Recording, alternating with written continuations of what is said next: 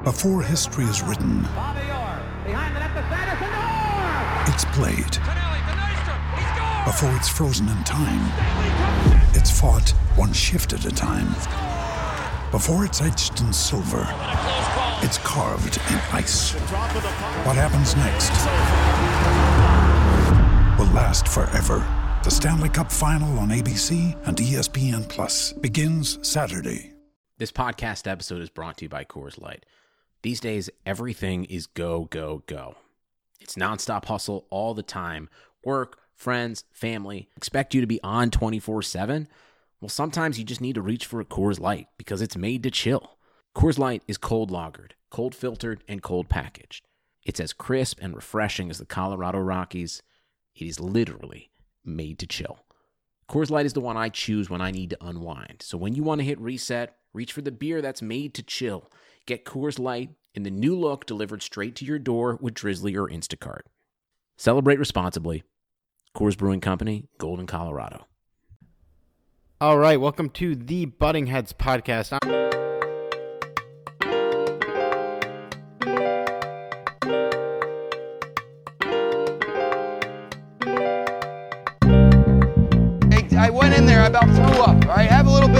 more social awareness. That's to take a piss. Don't take a shit in the porta potties. All right.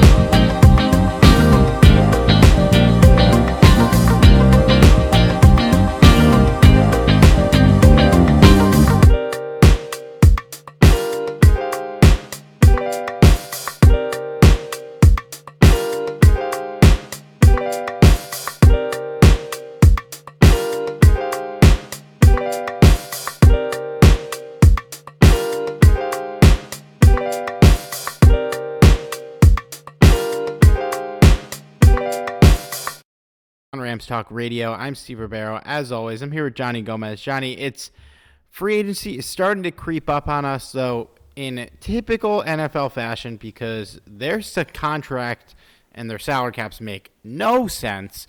Uh, marquee free agents have already started signing, despite being two weeks away from the actual start of the league year. How, how, how are you feeling today? Well, you know, I, I know that particularly the NFL free agency is a little bit more confusing than, say, baseball or basketball, just because the salary cap situation seems to kind of change on a dime.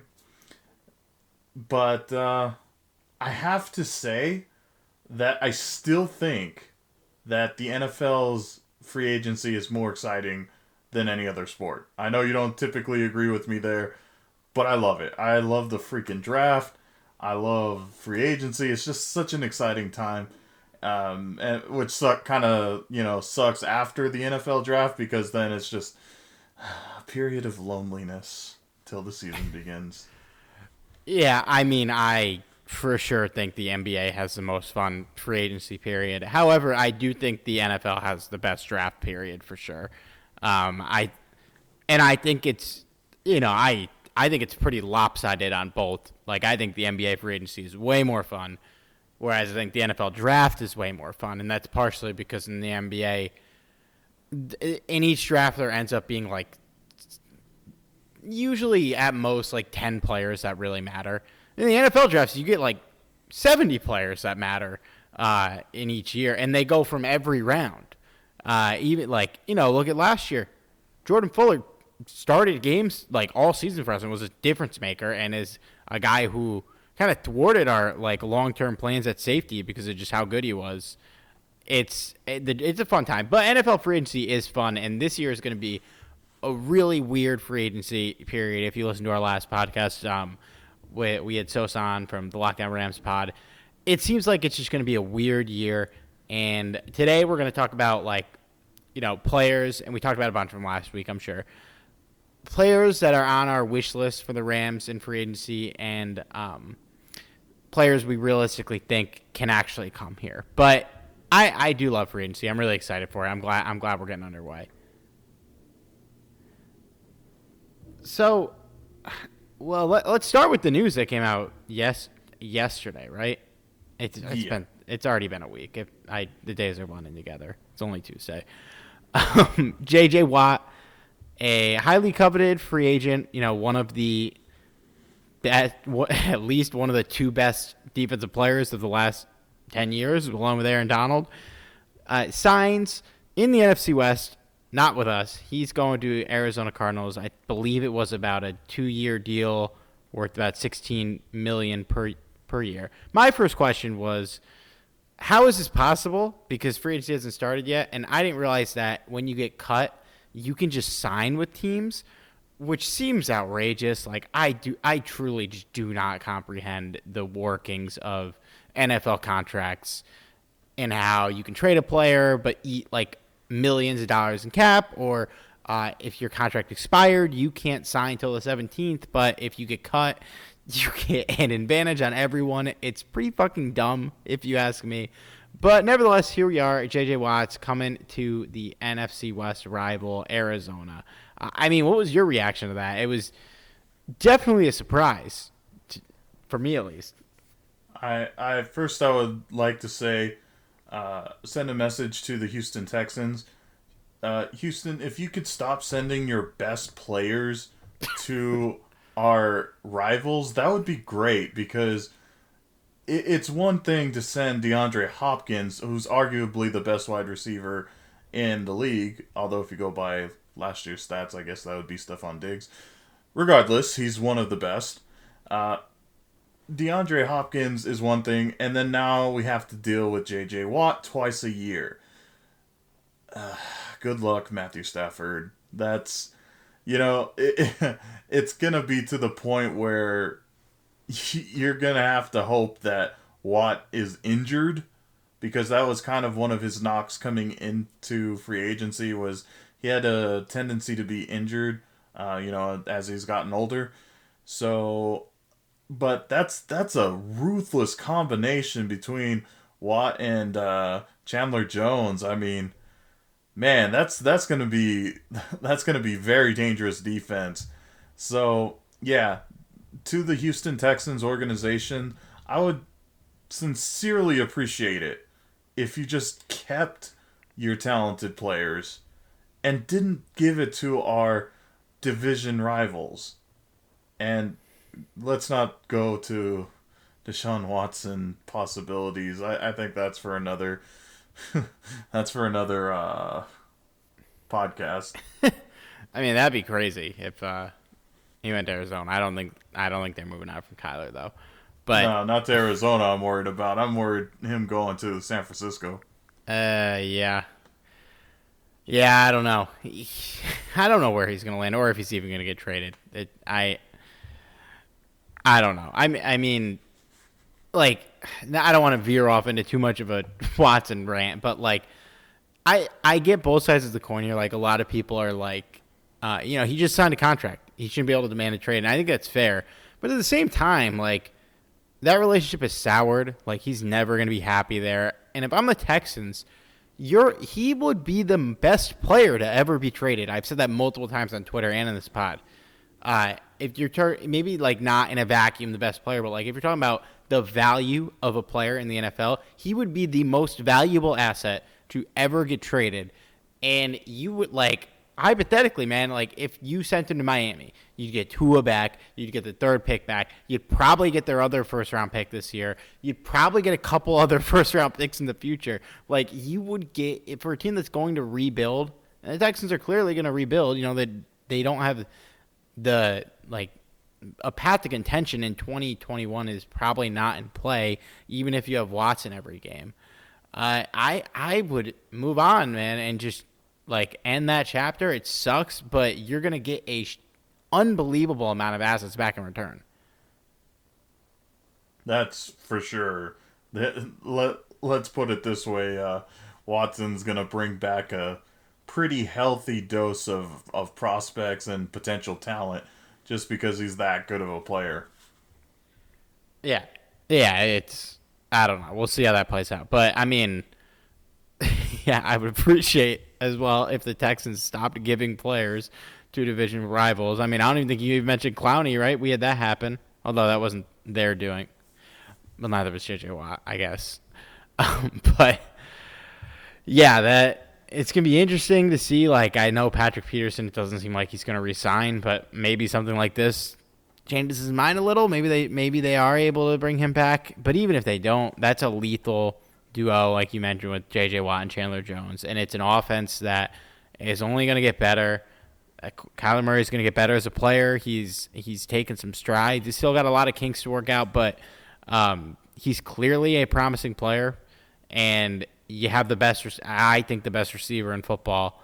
Uh, I do love my guy Stefon Diggs, so that you just mentioned, but you got DeAndre Hopkins, and you have some decent receivers behind him. You have Christian Kirk. Uh, I don't think Larry Fitzgerald is going to be back. I don't know if there's any movement on that front yet, but it's just like another team we have to deal with. I, I do I wish one of these teams in the division would be bad next year, and I don't think any of them are going to be.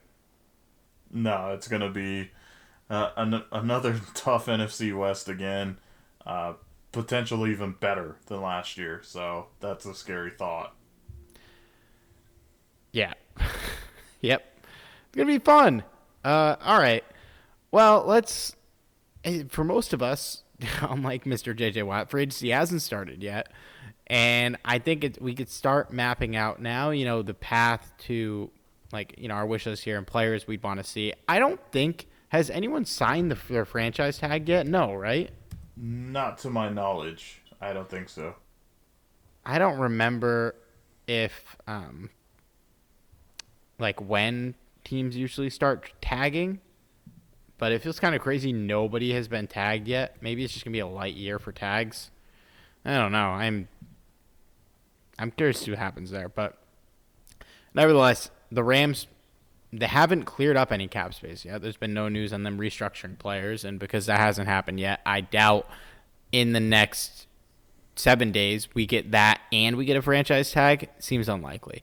So we we got to just kind of go on to what we think can happen and what's realistic to happen. I mean, hypothetically, like for the topic of today's podcast, we have to assume that they get over the cap in the next couple of two weeks. Uh, make some moves. I would guess restructuring is the most realistic route, and they probably still wouldn't have much cap space beyond that. But ideally, you end up clearing like enough room to get you know, 10, 15 million in cap space to, to play within free agency.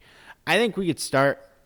Well, Johnny, I think today we have we each made a little list, and I think we each only have four positions on the list. There, we could start with a position that we don't need to discuss as a full position, but I think the top of both of our wish lists would just to be re-signing John Johnson. I think that would be the most ideal way to spend our money.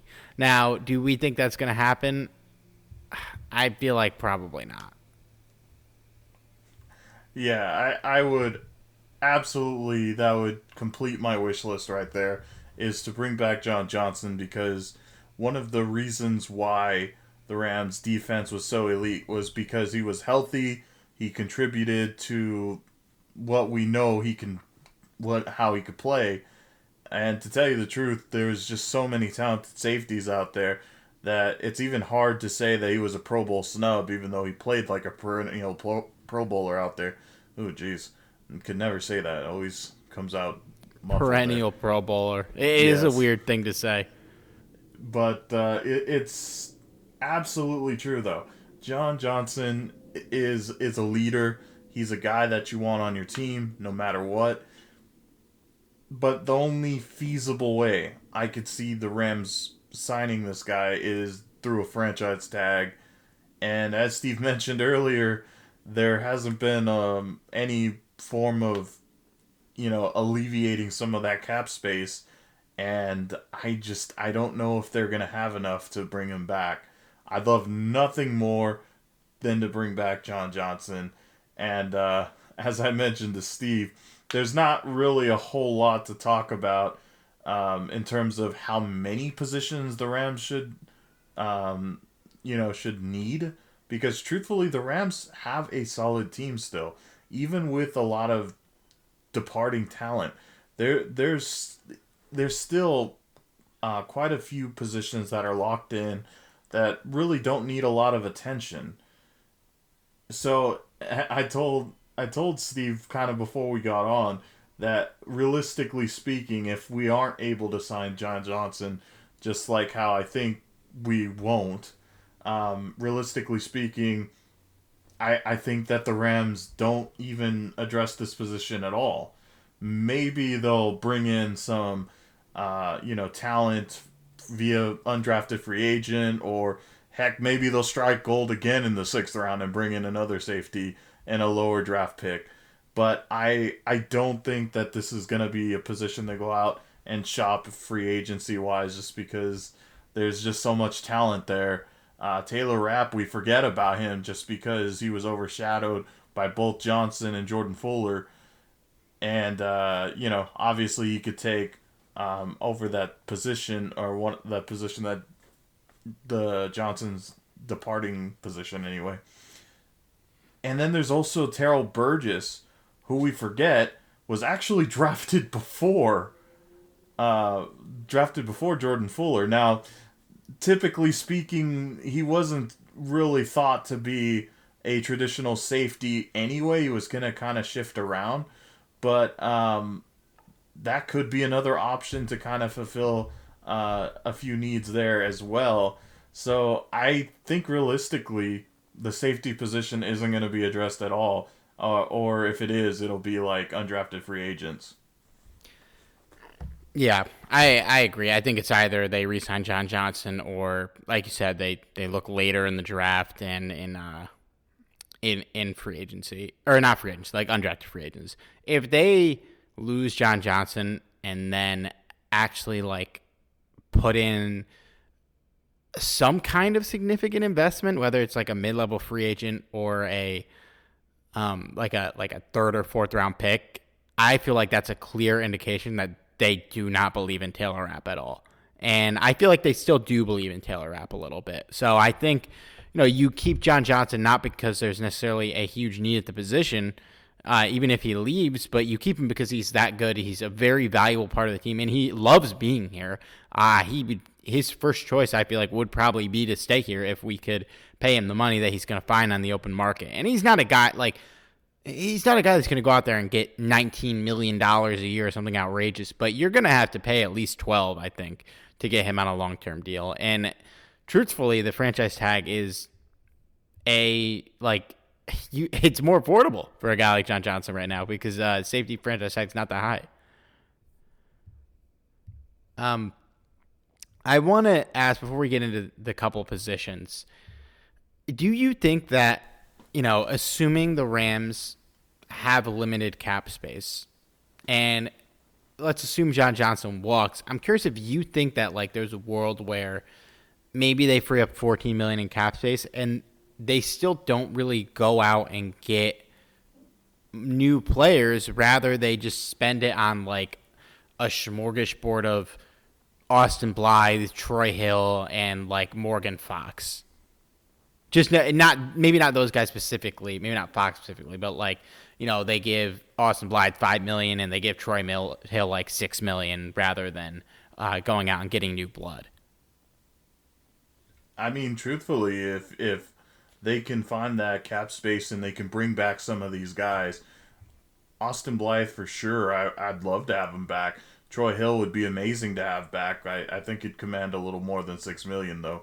Um, but uh, yeah, I, I wouldn't have any opposition to it just because, as as I mentioned, there really isn't a whole lot the Rams need, and really, when you think about it, a lot of these positions are just trying to refill the positions that the Rams had but are losing to free agency. So, about the only position I can think of that the Rams would um, would actually need to add that they didn't already have would be inside linebacker, which we've talked about countless times, and maybe a deep threat wide receiver.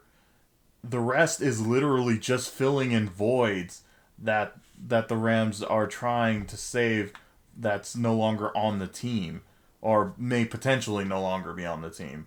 So, yeah, I, I'd be totally okay with bringing back some of these guys, guys like the John Johnsons, Austin Blythes, uh, because they work. They it was it was positions that work. Now, um, they may not be elite players like the Austin Blythe um, comment. I he's not an elite player by any means, but he's someone that's familiar with the offense and is familiar with with uh, offensive lines. And one of the things about being on an offensive line is you can have one of the better offensive linemen out there, but it, it's it's a challenge to get a team to work together and have that chemistry. I, I think people don't realize how much chemistry actually really means to an offense, and it's one of the reasons why if you go back into the Rams' history, that offensive lines just never really worked, no matter who the Rams signed or drafted, because there was never any chemistry, there was never cohesion, and now um, this is such a familiar offensive line for the past couple of years. They have gelled together, and while they're not perfect, it, it's it's decent. It's above decent, really. So yeah, I would be totally okay with investing in in guys we've already had. Yeah, I I agree, and I think it is. You know, I it like Austin Blythe and Troy Hill are are both quality players. They're they're good starters and they don't have big name recognition and they're not like they don't pop off the page so i i wonder what free agency would is going to look like for those guys you know i don't think they're going to command big money and i think Blythe especially i like i feel like he you probably can be able to get him back now he recently spoke highly of uh, recently dismissed offensive line coach aaron Kromer. so who knows if he's going to want to come back when you know you get rid of a guy that is really well liked in the room. Uh, so we'll see, but yeah, I Troy Hill especially. I'm really curious to see what he commands in free agency because I have absolutely no clue how teams are going to value him. Uh, he's a he's an enigma, so we'll see. But I think you know we we talked a little on, on the pod, and you just mentioned it. Oops, hope that wasn't too loud. Uh, you just mentioned it that there isn't that many needs that the Rams need to add because it was a pretty well-rounded team last year, and there wasn't. There was one hole on the team that was clearly like this needs to be fixed as soon as possible, not counting kick returner uh, and kicker, obviously, which we did fix. And it's inside linebacker. That is obviously a huge need. The Rams love to not address that need, so we'll see what happens. But I think the only the, the only true positions that they it seems like they would consider addressing with real money in free agency is wide receiver, looking for a deep threat, which we talked about at, at length last week about how, you know, it kind of sucks that that's a need, but it's a need nonetheless. Inside linebacker and edge rusher, presumably to replace Leonard Floyd, who it it, it the, the math probably isn't going to add up to bring him back. And then potentially offensive line, if Blythe walks, we will need a new center. I don't think it's going to be Brian Allen. Um, so those are pretty much the four positions they need. Johnny, you want to start on offense or you want to start on defense? Eh, let's go ahead with the offense. Why not? Hey everyone, I want to tell you about Blue Wire Hustle, a brand new program where you can host your very own podcast here at Blue Wire. Hustle was created to give everyone the opportunity to take your podcast to the next level. Or if you want to host a podcast and just don't know where to start, Hustle is a perfect place for you. As a part of the program, you'll receive personal cover art, Q&As with Blue Wire's top podcasters, access to our community Discord, and an e-learning course full of tips and tricks. And on top of that, we'll help you get your show pushed out to Apple, Spotify, Google, Stitcher, and all other listening platforms. And the best part is, you can get all of this for only 15 bucks a month the same rate as any other hosting site would charge you just the initial setup. So whether you're starting from scratch or on an existing show that you want to grow, Hustle is an open door to leveling up your sports experience. Acceptance into the program is limited, so get your application in today. To apply, go to bwhustle.com forward slash join. And check out the distribution box. Check out the description box for this episode to find out more. But that's bwhustle.com slash join let's talk some receivers, man. Um, it is a absurdly deep class of receivers. We are not gonna. We already have about twenty eight million dollars invested in Cooper Kupp and Robert Woods this year, so we're not gonna go out and get Allen Robinson or Chris Godwin or Kenny Golladay or Juju. Like those are just not happening. Those players are not even. It would be absurd to drop like another $16 million contract on receivers. And if the Rams wanted to do that, truthfully, they probably wouldn't have traded Brandin Cooks, um, although these guys are all better than Brandin Cooks. Um, but the, the reason I bring this up is the biggest name that has been linked to the Rams and the most obvious free agent link to the Rams any positions here is Marvin Jones, wide receiver from the Detroit Lions, played with Matthew Stafford the last couple years, previously played in Cincinnati before that. He so he's he's a deep threat. He provides the need that this offense doesn't have over the top. He has a connection with our quarterback. He has a nice rapport with him. He last he scored nine touchdowns in three of the last four seasons in Detroit, uh, including last season. Five of his nine touchdowns last year on plays over 20 yards, which is something that the Rams offense could really use.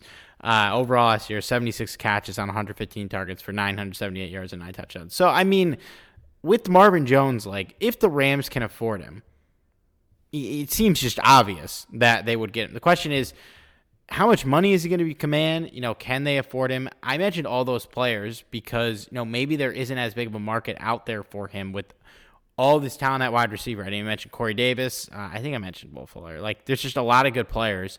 Uh, Pro Football Focus ranked him as the 10th best available wide receiver on the market. But, like, even if you're looking specifically at deep threats over the age of 30, like, there's still T.Y. Hilton, who's a free agent, who is probably more valuable than Marvin Jones would be. Um, they, Pro Football Focus in this doesn't really mean anything, but it's just like a metric for a talking point. They predicted that he'd sign a nine year or a three three year, twenty seven million dollar deal with Cleveland. That's nine million dollars a year. I don't think there is a world where you can justify with the needs you have at linebacker and the limited cap space you have paying Marvin Jones nine million dollars a year. Yeah, as far as uh as far as Marvin Jones is concerned, that is actually my wish list just because he makes perfect sense for this offense. Obviously, you bring in uh, his previous quarterback last year onto this team, so there's a uh, repertoire there that they could, you know, definitely look at with both uh, Jones and Stafford. So that's that's awesome. You know, that's great it, it makes perfect sense to me to pair these guys. But in terms of cap space, that's going to be the deciding factor. And being able to justify spending a little bit more on a position that's essentially a little bit luxury. You know, I, I understand that the Rams don't have a deep threat, so it is somewhat of a necessity, but um, it's not it's not a huge need. Like if you were to ask me what's the most important position, uh, which you know you can make arguments that this is important also, but the most important in my opinion is inside linebacker still. It's the reason why we lost in the playoffs. We've been it, shouting that for a year, just into an empty void. Yes, it, it was literally like if you go back, it was not the receiving position that lost us the uh, in the playoffs. It was being exposed at inside linebacker. It was being exposed of having guys like Troy Reeder and and Kenny Young there. You know, they they're quality guys as backups, I guess. Uh, you know, they they kind of got better as the year went on, but are they supposed to be a starter? And the answer is no, a resounding no. So this has to be addressed. Now, Marvin Jones, I feel like if you can get him at a reasonable contract, I say go for it. You know, that that is definitely someone you go out for. Now, it, as far as 9 million for for a guy that's essentially going to be the third man on on your roster here, uh yeah, Well, I don't even know. I mean, he could even be listed as fourth behind Van Jefferson, depending on how Sean McVay, you know, approaches this offense. But um, yeah, I I think it's more of a dream case scenario, and unless Marvin Jones plays on a pay cut, which I doubt that he'll take much of a pay cut, it's uh, it's probably not going to happen. So I'm gonna just go ahead and say a more realistic scenario, and then Steve, I'll, I'll kind of ask your opinion, and uh, curious if you have a more realistic scenario here. But um, a more realistic option is a guy like John Ross, uh, who actually, to tell you the truth, while I do think uh, Marvin Jones is an absolute dream case scenario, John Ross is a younger player True, he has not proven himself at all. He has not lived up to his draft status.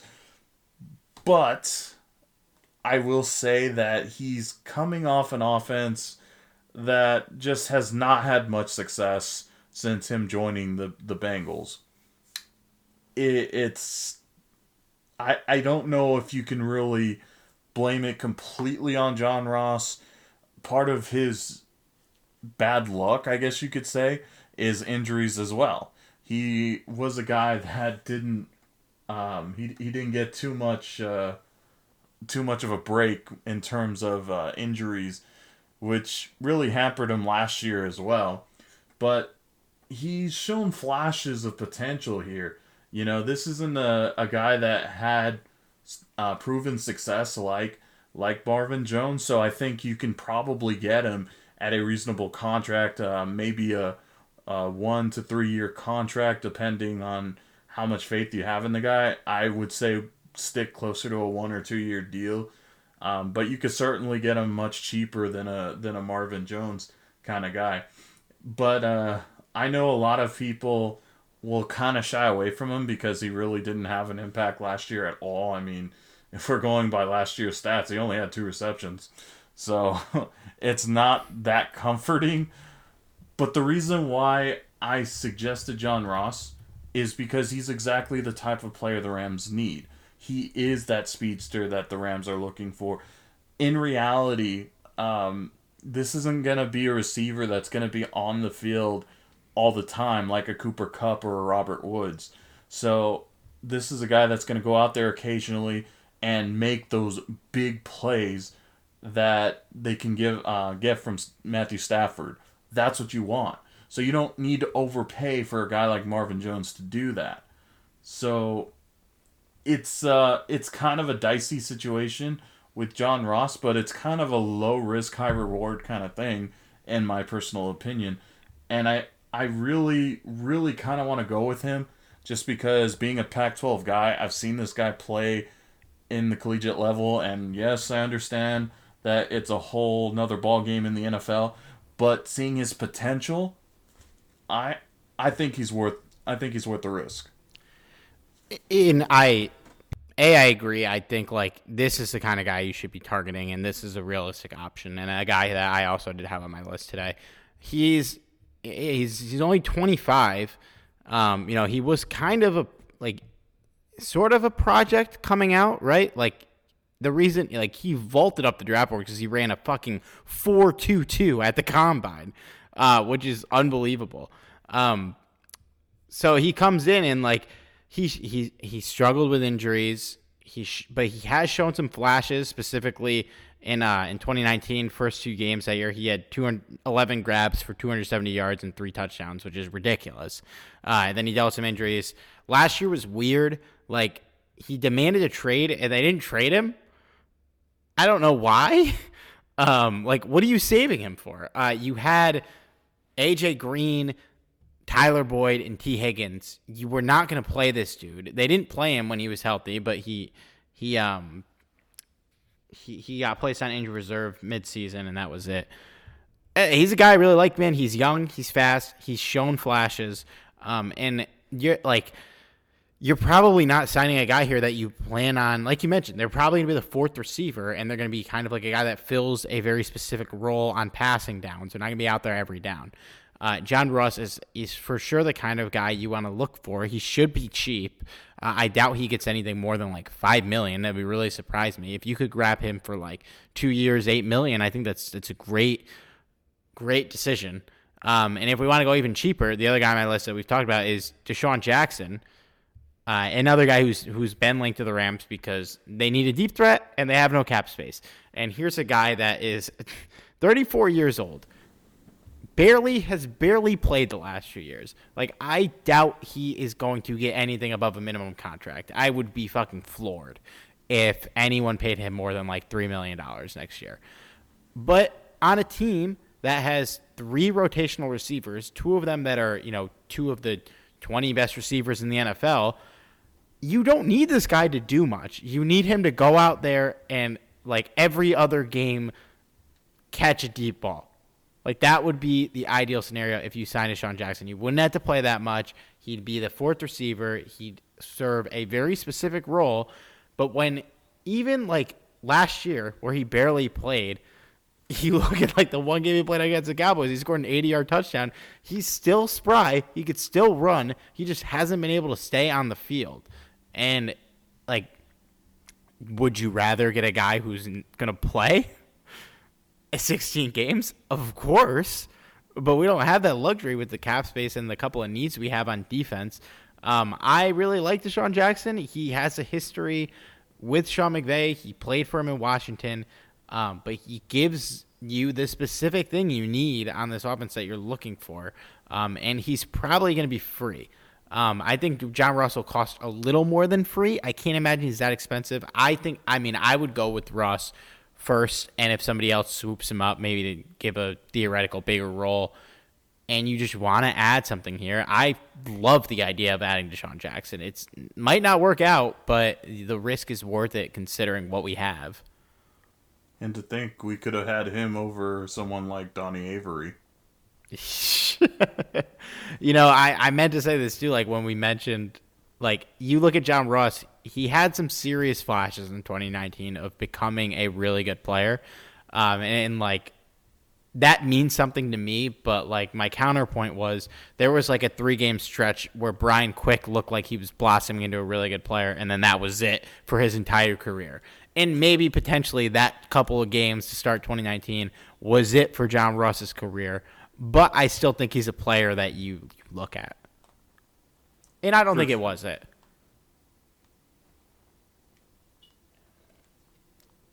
Anyways, do you have any other receivers? I mean, I don't know if the, uh, Sosa mentioned Marvin Hall last week, which I think is an interesting target as well, but I don't have anyone else on my list. Yeah, I I mean that's pretty much. I I feel like those are a couple of the guys. I think Marvin Hall is an interesting guy to look at. There's obviously other guys out there but um, those are, I would say, my top two guys um, that are both realistic and, you know, not going after a guy like someone like Allen Robinson. I'd love nothing more than to have Allen Robinson, but uh, yeah, there's a salary cap, so that ain't happening. I mean, if we were to be able to get any of these free agents, given what we have, uh, Will Fuller would be the dream to me. Uh, yeah, gives you exactly what you you're missing. But we are not getting Will Fuller. There's no fucking way. There's no no way. No, we're not getting Allen Robinson. We're not getting Chris Godwin. We're not getting Kenny Golladay. We're not getting Juju. Uh, we probably getting him to for T.Y. Hilton.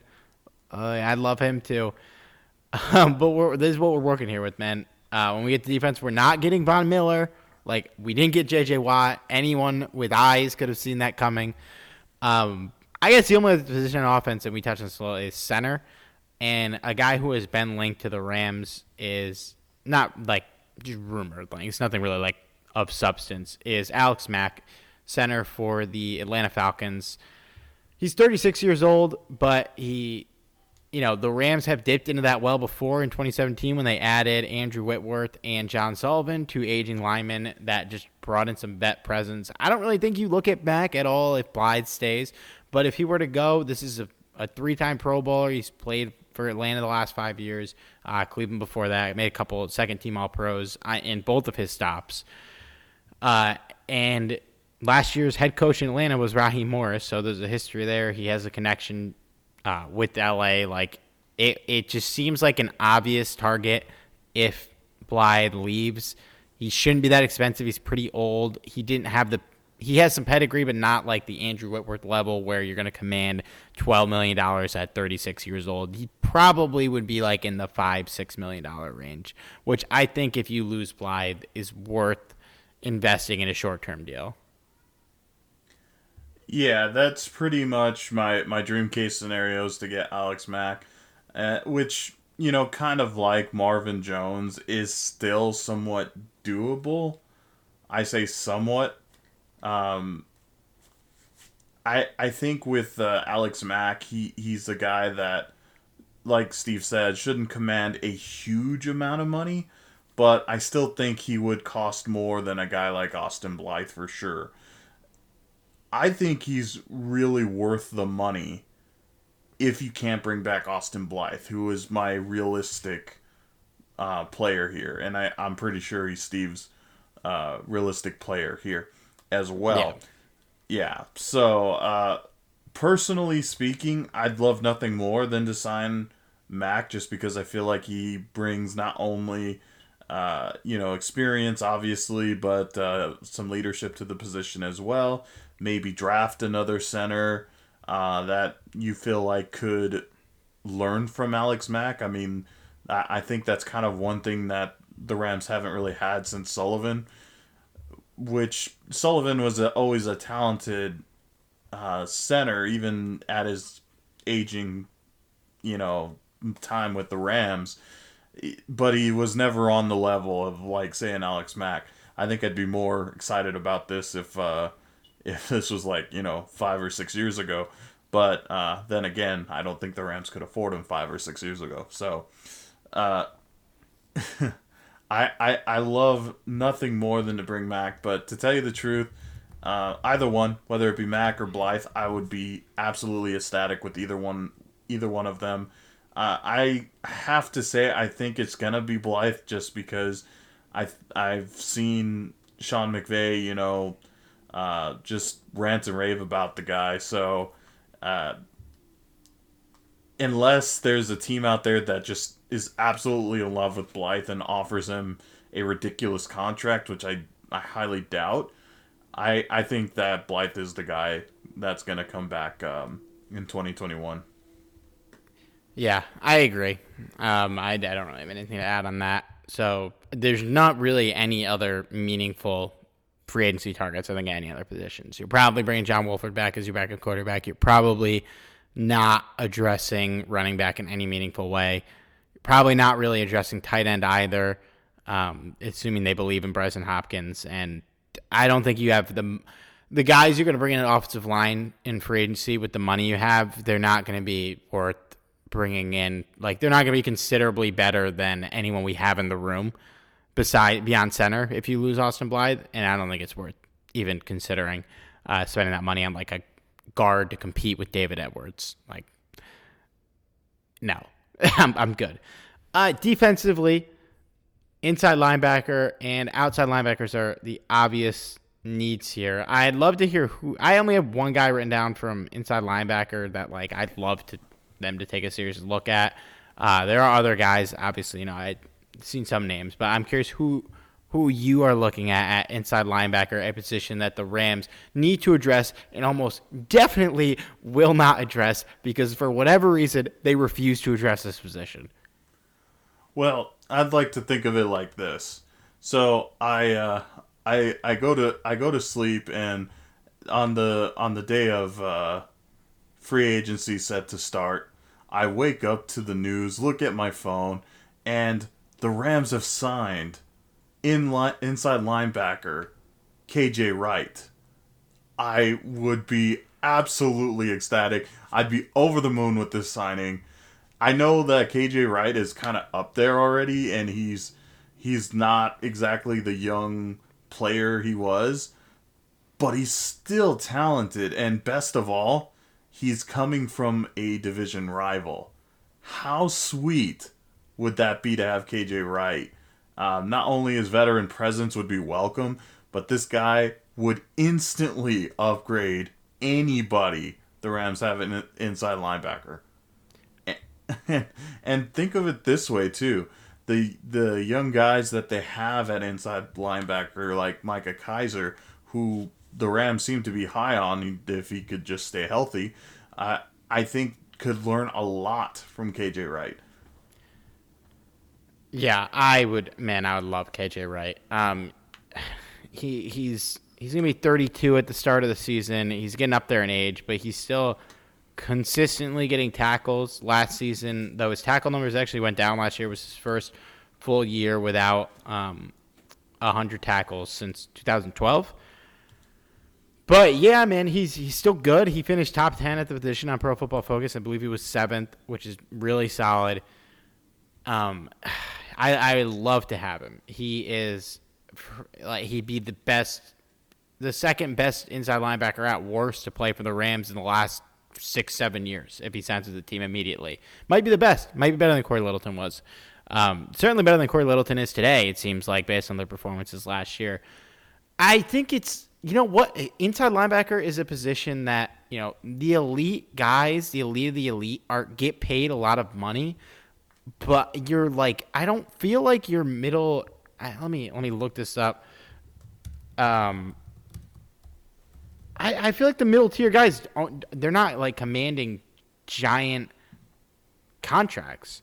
Um, and KJ Wright today, you know, it feels like a middle tier guy. Um, yeah, the the ten the ten best guys at inside linebacker all make over ten million a year, and then beyond that, it's not. You know, guys aren't getting massive amounts of money.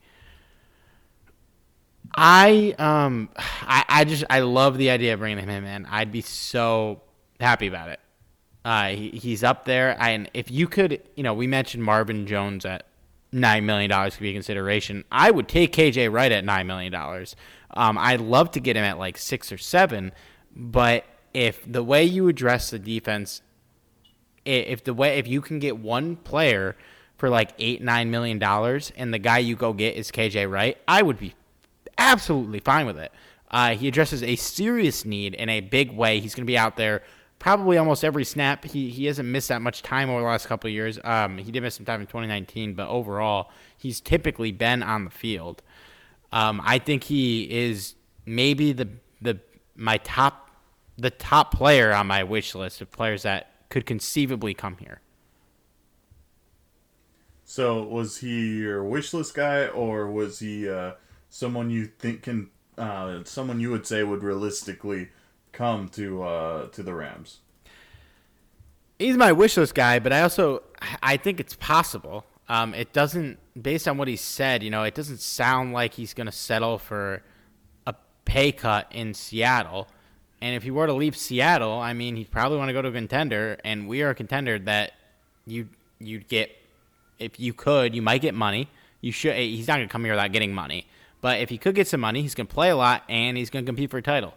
Uh, I think it's my it's my wish list, but it might be realistic. It, it's a little realistic to me. I would love to think that uh, KJ Wright's coming to the Rams, and who knows? Maybe it's like like you say, Steve. Uh, maybe he uh, he ends up signing uh, because and maybe even takes a little less money to be with the contender. So that could be a possibility. And hey, if if that happens, I am totally fine with that. Um, I, I have to say I have my doubts, but uh, I think a more realistic option would be a guy like um, Anthony Walker from the Indianapolis Colts.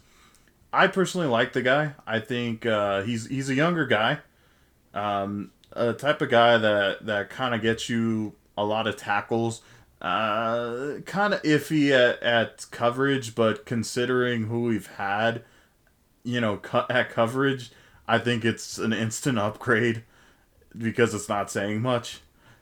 But uh, Anthony Walker, I feel like is is a younger guy that I think deserves uh, a chance, and and uh, maybe he signs the like a kind of show me contract. I don't think he's gonna command a whole lot of money, but uh, personally, I think he would be a solid option. Last year, he uh, got 92 total tackles um, again, not somebody that you rely on in coverage. He only had an interception, and truthfully, he's only had one interception the past three years. Uh, well, one interception each year, I should say. Which is it's it's inside linebacker. Like they don't need to be getting tons of picks. Yeah, you don't you, expect them to. You, not everyone can be a Cory Littleton. You know no. that that was kind of the reason why Cory Littleton got the massive contract was because he was a guy that can obviously tackle but could also uh, do well in coverage as well. Though last year left a lot to be desired. Sorry, Vegas. Yeah, uh, I think he'd be a great option uh, if you're looking at cheaper route. I like a guy like Eric Wilson as well, who played a lot in Minnesota last year, started a lot of games, had a pretty solid pass coverage grade on Pro Football Focus. Was 26 among linebackers at the position, uh, but a weak run run stopping grade. And um, like if you're not going to spend money, you're not going to get the ideal guy. And really, like whether it's Walker, whether it's Wilson, I just want a guy who has some experience playing at a productive level and getting meaningful snaps. You know, like I, you look at like if, if they went out and grabbed Eric Wilson, yeah, he has a strength in coverage at inside linebacker. I think that pairs well next to a guy like Troy Reeder, um, who is more of a pass rusher or a, a uh, run stopper, a, a run. a run mediator. I wouldn't call him a stopper. um, but yeah, like I, I just hope they bring in fucking somebody at this position, man. In some way, you have to bring in somebody. Either a bring in a like a, a, a veteran that has played snaps and is okay, or use your second or third round pick and go finally address this position in the draft and get somebody that has a chance to play. Anyone you draft in the second or third round is probably the favorite to be the starter at this position. Uh, I think that's the route I hope they go. I don't know if they're going to. Um, KJ Wright would be the dream, but assuming that doesn't happen, I think they they should address this in the draft rather than in free agency. Now I think about it, if in a perfect universe they could bring in both uh, Walker and Wilson, that would be a awesome duo right there. Yeah, that, yeah, I agree. That'd be great. And I mean, if they're not commanding big contracts, y- you never know. Um, uh, the other position in need here, and I, I don't think they're gonna look at any. I think realistically, they probably, because who fucking knows they're gonna look at inside linebacker. They might only look at edge rushers for bringing in new talent. Um, it's something they have been doing the last couple years. They they brought in Clay Matthews in in uh, was it 2019, right? Uh, Clay Matthews. Yeah, yes. yeah, he was on the Super Bowl team. Yeah, they brought in Clay Matthews in 2019. Uh, even as far back as 2017 was when they brought in Connor Barwin, right? Um, oh, that's right. Yeah, yeah, yeah TBT. Um, last year they brought in Leonard Floyd. They also they they acquired Dante Fowler through trade, but then they re-signed him to a one-year, twelve million dollar deal um, for 2019. So they address this position through free agency often with vets a lot. Usually they go the route of giving a one year deal worth some significant amount of money to a veteran player. Luckily for us, there are a lot of targets if that's the route they go. If they can clear up the cap space to afford that, that's a big if. And I think two guys that we talked about last week that I think are the most obvious candidates for a one year deal um, of that sort, and probably probably more wish list guys than realistic guys. Although who knows? Um, they could be. It depends on what the market is. Now, there there are a lot. There are a decent amount of really good edge rushers that are going to command money. Uh, J.J. Watt, obviously, already one of them signed a big contract. Shaq Barrett's out there. Uh, Carl Lawson's out there. Uh, I d- don't know this how to pronounce this guy's name. He used to play for Jacksonville. Yannick Neg- Ngakoue? Yeah, let's go with that. um, but I recognize his name. I've seen him play. He's a good player. The two guys I think that could be reasonable targets for the Rams and could be exciting targets for the Rams are Jadeveon Clowney and Melvin Ingram. Uh, for two different reasons. With Clowney, he actually he did have a sack last year. If you look up his highlights from his one year with the Tennessee Titans on YouTube, I tried today, Johnny, and they don't exist. There are no highlights. Um, but that being said, he still had a pretty decent Pro Football Focus grade of 74.9. It was the 19th best overall edge rusher at the position, despite not recording a sack. He only played in eight games and sat out with an injury. Um, it's he's a wishless guy. I mean, he's only 28 years old and he's been a good player. He's made a couple of Pro Bowls, but for the number one overall position, number one overall pick, and outside linebacker. I don't think he's necessarily fully lived up to his hype. But that being said, all that stuff I said, number one overall pick, former Pro Bowler. He's a huge name. He's probably going to get more than we could pay him. But if that option is out there, maybe he takes a little less money to kind of have a re- redeem himself. And if like, ideally, they could free up like 10 million in cap space so they could go this route like they did with Leonard Floyd in the past and like they did with Dante Fowler. Get a guy like Clowney on a one year deal. Um, that's special. I mean, we can. I'll, I'll let you talk about Clowney before we get to Ingram. I mean, does he interest you at all? If and do you think it's possible? Like I, I think there's a chance he gets another giant one year deal. Like maybe it's more than we could pay him, but I don't think anyone is gonna give him long term money in eight figures. And I don't think he's gonna take like three years, $21 million. You know, he's a guy who wants to bet on himself, clearly. Uh, his And he's walked away from the table with ace nine, seven, two, five the last two years. Um, but I think he's going to do it again. And I think we'd be a realistic landing spot if he's going to do that, if we can free up the cap space to get him for like, I don't know, $10 million. I, I think that uh, he, uh, in terms of a guy like Clowney, I, I think he could certainly uh, be a guy that could eventually come down in price. I mean, that's basically what happened last, really the last few years, is he tried to get that massive contract and teams just weren't buying, and he eventually settled. And I think that's ultimately what's going to happen this year. Just he he did not have an impressive year last year, and um, ultimately you're he's gonna have to settle. So I, I do think he's gonna command at least a little bit of money. Uh, he's not gonna come cheap. I I imagine he there will probably be cheaper options out there, of course, but this is really a bad year for him to try and command a certain price. As you mentioned, this is a pretty big class of uh, of uh, edge rushers and outside linebackers that that are going to command way more than him and will get way more than him. And then coming into a year where the salary cap is down, that doesn't do him any favors either. So, depending on what his values truly are, does he want to play for a contender? If that's something that really intrigues him, the Rams might be a certain option here.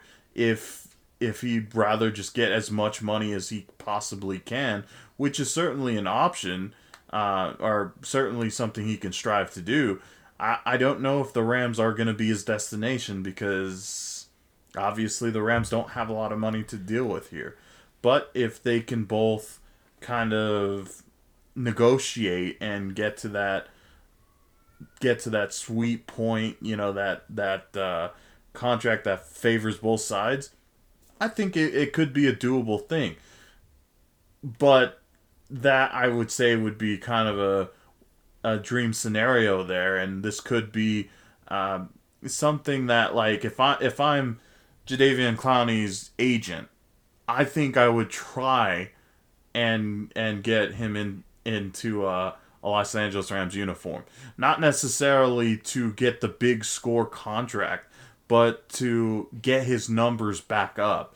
Because certainly playing alongside Aaron Donald has done wonders to guys' career, like the Dante Fowler, like Leonard Floyd. So I, I think that if I'm if I'm his agent, that's absolutely what I want to do, and just sit him down and say, look, this may not be the contract you want this year, but this could lead you into bigger contracts, um, you know, the following year. Because let's face it, the Rams probably won't be able to resign him. Yeah, he's he's not going to be medically cleared till he he says he's hoping to get medically cleared in April, uh, coming off his injury, his surgery last year at a torn meniscus. So I mean, he might not get signed till April, and that's another wrinkle. Like, are the Rams going to wait that long to make a move? I mean, I like I don't see anybody giving this dude a long term contract, uh, given the market right now. I think, like, the more I think about it, the more actually possible I think it is for him to be in a Rams uniform next year. Like, like here's just a, a hypothetical. I don't know if this team would be looking to make this move. Like if you're Cleveland, you have cap space. You can give a defensive end a three-year, thirty-nine million dollar contract, thirteen million a year. Your options are Jadeveon Clowney and Leonard Floyd.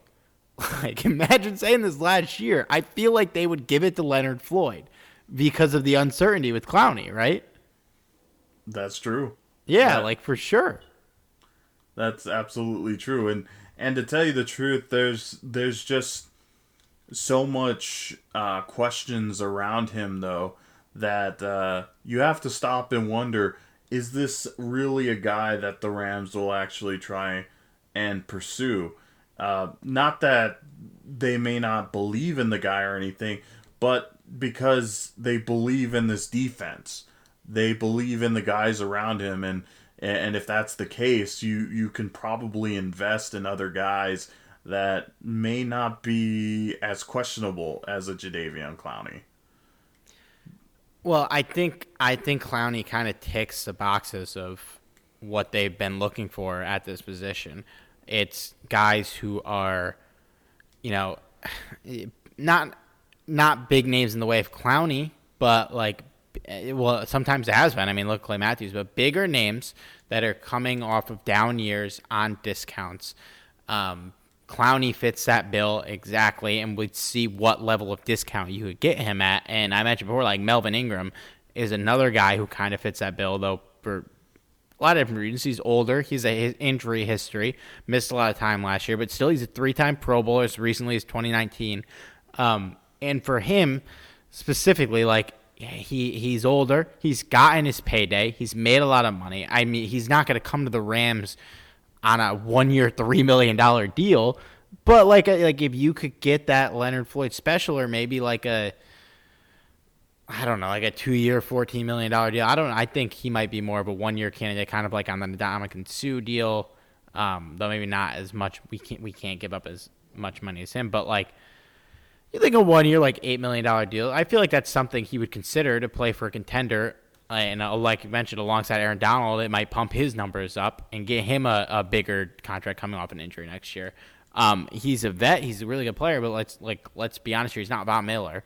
Like he's not going to come off of an injury and go get a four-year, like sixty million dollar contract or some shit like that.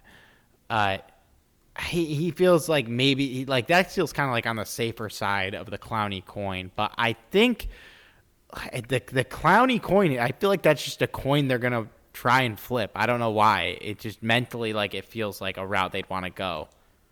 Um, I, I, don't know if you had Ingram on your list. Uh, Ingram is. I mean, let let's put it this way. Like I wouldn't mind a Clowney. I wouldn't mind Ingram. Uh, like we said, if you put him alongside Aaron Donald, I think there's a high chance that any one of these guys are gonna prevail. Um, you know, these are guys that at one point or another in their career have proven themselves.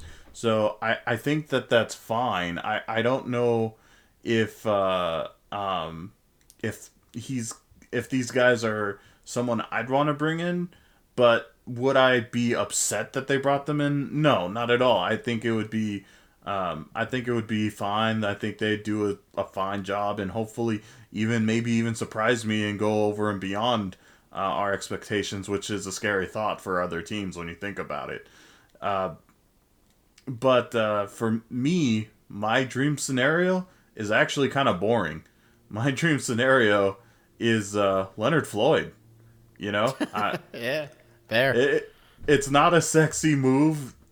I mean, he's not he, he's not a big name like like the guys we've mentioned. But oddly enough, he may get a bigger contract than these guys just depending on how the market goes. You know, he. I would be really surprised if he didn't get a bigger contract than Jadeveon Clowney and Melvin Ingram. I'd honestly be really surprised by it. I I don't know, man. Uh, it's just it's kind of he's falls in such a weird category because last year he had a hell of a year. Um, and, and really, when you think about it, this is a guy that didn't really start performing until well into the 2020 season.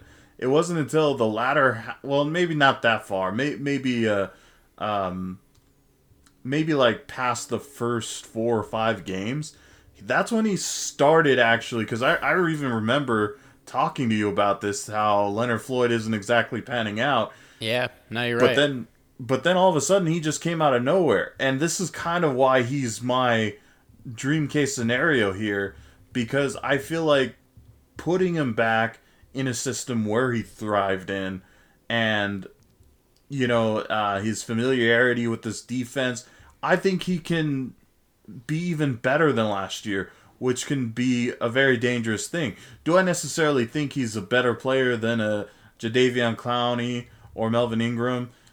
No. No, no, I don't. I I think that uh, Leonard Floyd is is a talented guy, and I think if he gets a big contract elsewhere, it may be a mistake, depending on which team he goes to. Yeah, yeah, it's such a. It's gonna be interesting to see what happens with these edge rushers, man, because there's there's a lot of names out there, uh, and all productive players last year. There's not that much money out there, and this is a position that historically players get paid a lot of money. I think it's you know when you're talking about not quarterbacks, I feel like the most lucrative positions are cornerback, offensive tackle and edge rusher, and then probably wide receiver too. But uh, these guys get paid a lot of money, and there's I don't think like the three guys we just talked about. You know, we'll see what happens with Floyd, but uh, like I, I just don't see anyone playing Clowney. I don't I don't see it at all. Especially if no one paid him last year, although he wanted a lot more money. He's Yeah, gonna settle for a bargain. Who who'd you have for um a realistic option here? So I have two realistic options here. I couldn't decide on these two because these guys are both kind of high risk, uh, high risk and high rewards kind of players. Um, so my first one is Tyus Bowser from the Baltimore Ravens. He's a guy that eh, he did okay over there. Uh, last year he just had you know he was pro- he was somewhat productive but not that productive if i'm to be honest um, only had really 34 tackles and uh, two sacks. Um, so really not mind shattering numbers though he did have three interceptions so there's that. Um, Okay. that i mean that's pretty impressive for uh, edge.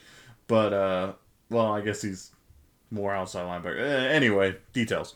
Um, so I, I would love to have this guy because he's a younger guy, kind of fits the mold of the guys that the Rams have been pursuing the past couple of years, the Dante Fowlers, the Leonard Floyds.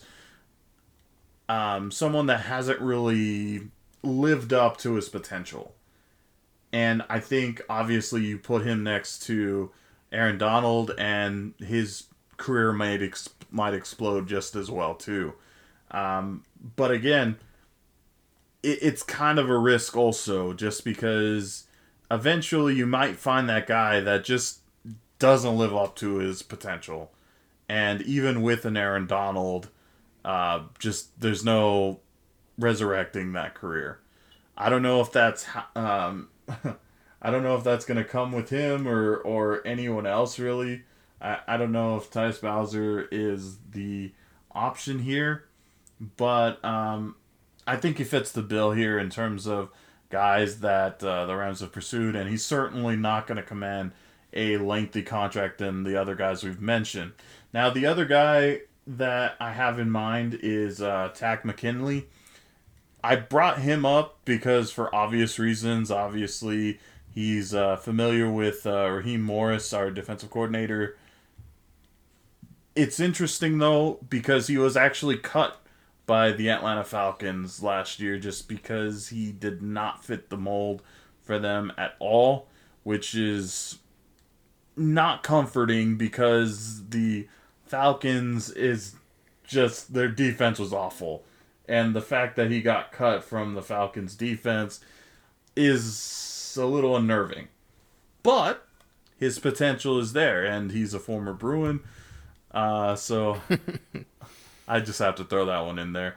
But uh, yeah, I, I, I like this potential, you know, because obviously Takk McKinley will even cost even less than um, than a Bowser. So this not only gives you an option here, um, but also kind of gives you more wiggle room to sign more other, you know, players.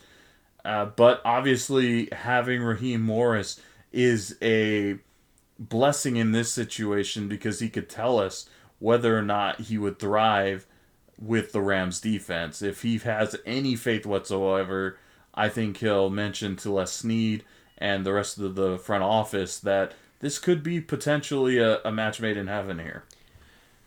Takk McKinley really does fit the bill of players the Rams like going after that I kind of laid out earlier with like high pick, haven't really lived up to the hype. I mean, we talked about the success stories with Dante Fowler and Dominic or um, Leonard Floyd, but like a guy like like Dominique Easley, we signed under Les Snead, right? He's a former first round pick. He didn't work out, but uh, you know, kind of the same bill here. I think like you look at um I was like what happened to Takk McKinley last year? He got cut. He signed uh he signed with the Bengals, failed a physical, signed with the 49ers, failed a physical, went to the Raiders. They passed him, uh, but he was on injury reserve. He didn't he didn't play for them. So he he'd be interesting, man. I I would be totally open to getting him on a cheap deal. It seems like he is not going to go for much money at all. Um, and I think that's a that's an interesting player to target. A guy I had, though he might end up being a little too expensive, is uh, Romeo Okwara out of Detroit. He's 26 years old, finished 39th at the position on Pro Football Focus last year. But really, the reason he's getting a lot of buzz is he just went on a fucking rampage uh, at the end of the season.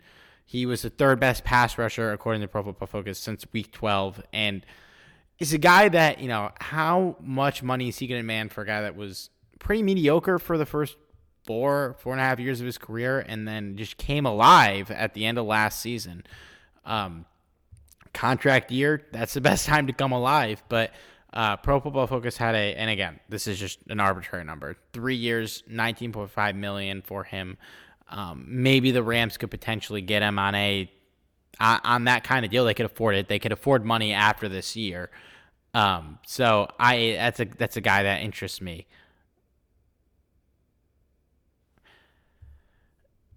Did you have any other players you wanted to just toss out before we wrap up here? I do not. We ran through my whole list. Nah, I, I think this this pretty much covers it. I mean, um, covering our dream case scenarios and some potential guys out there.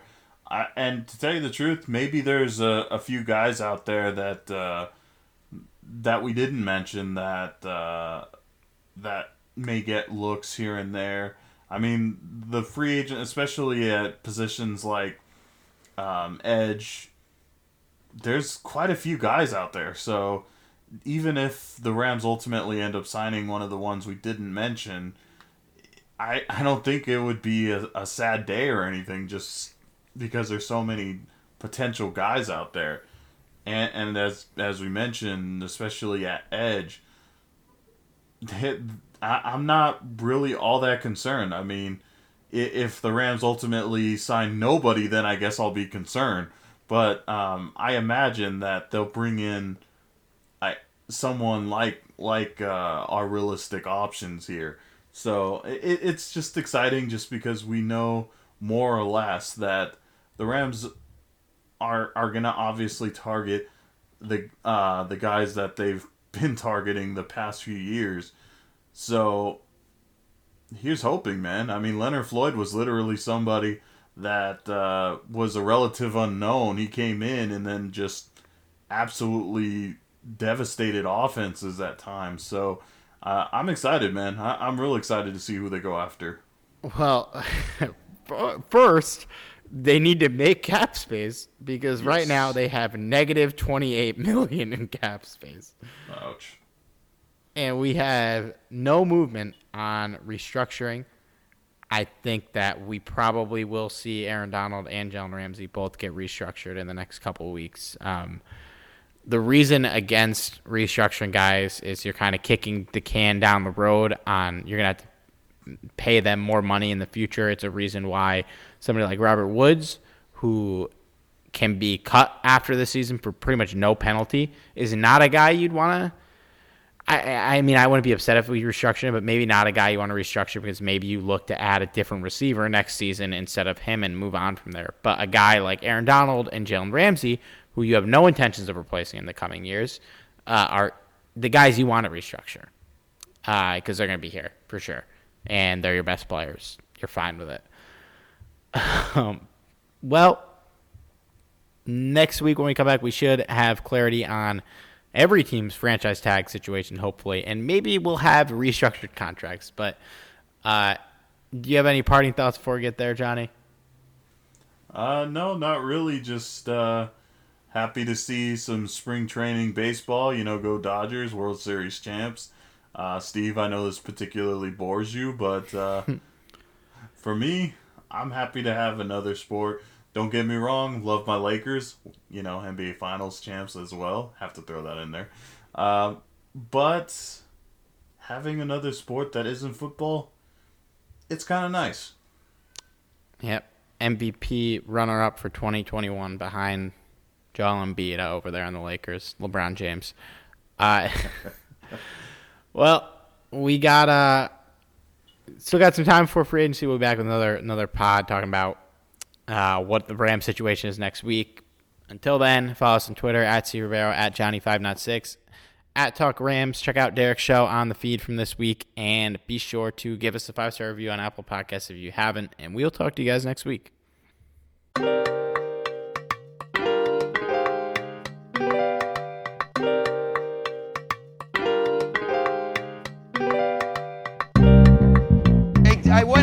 About threw up. All right, have a little bit more social awareness. That's to take a piss. Don't take a shit in the porta potties.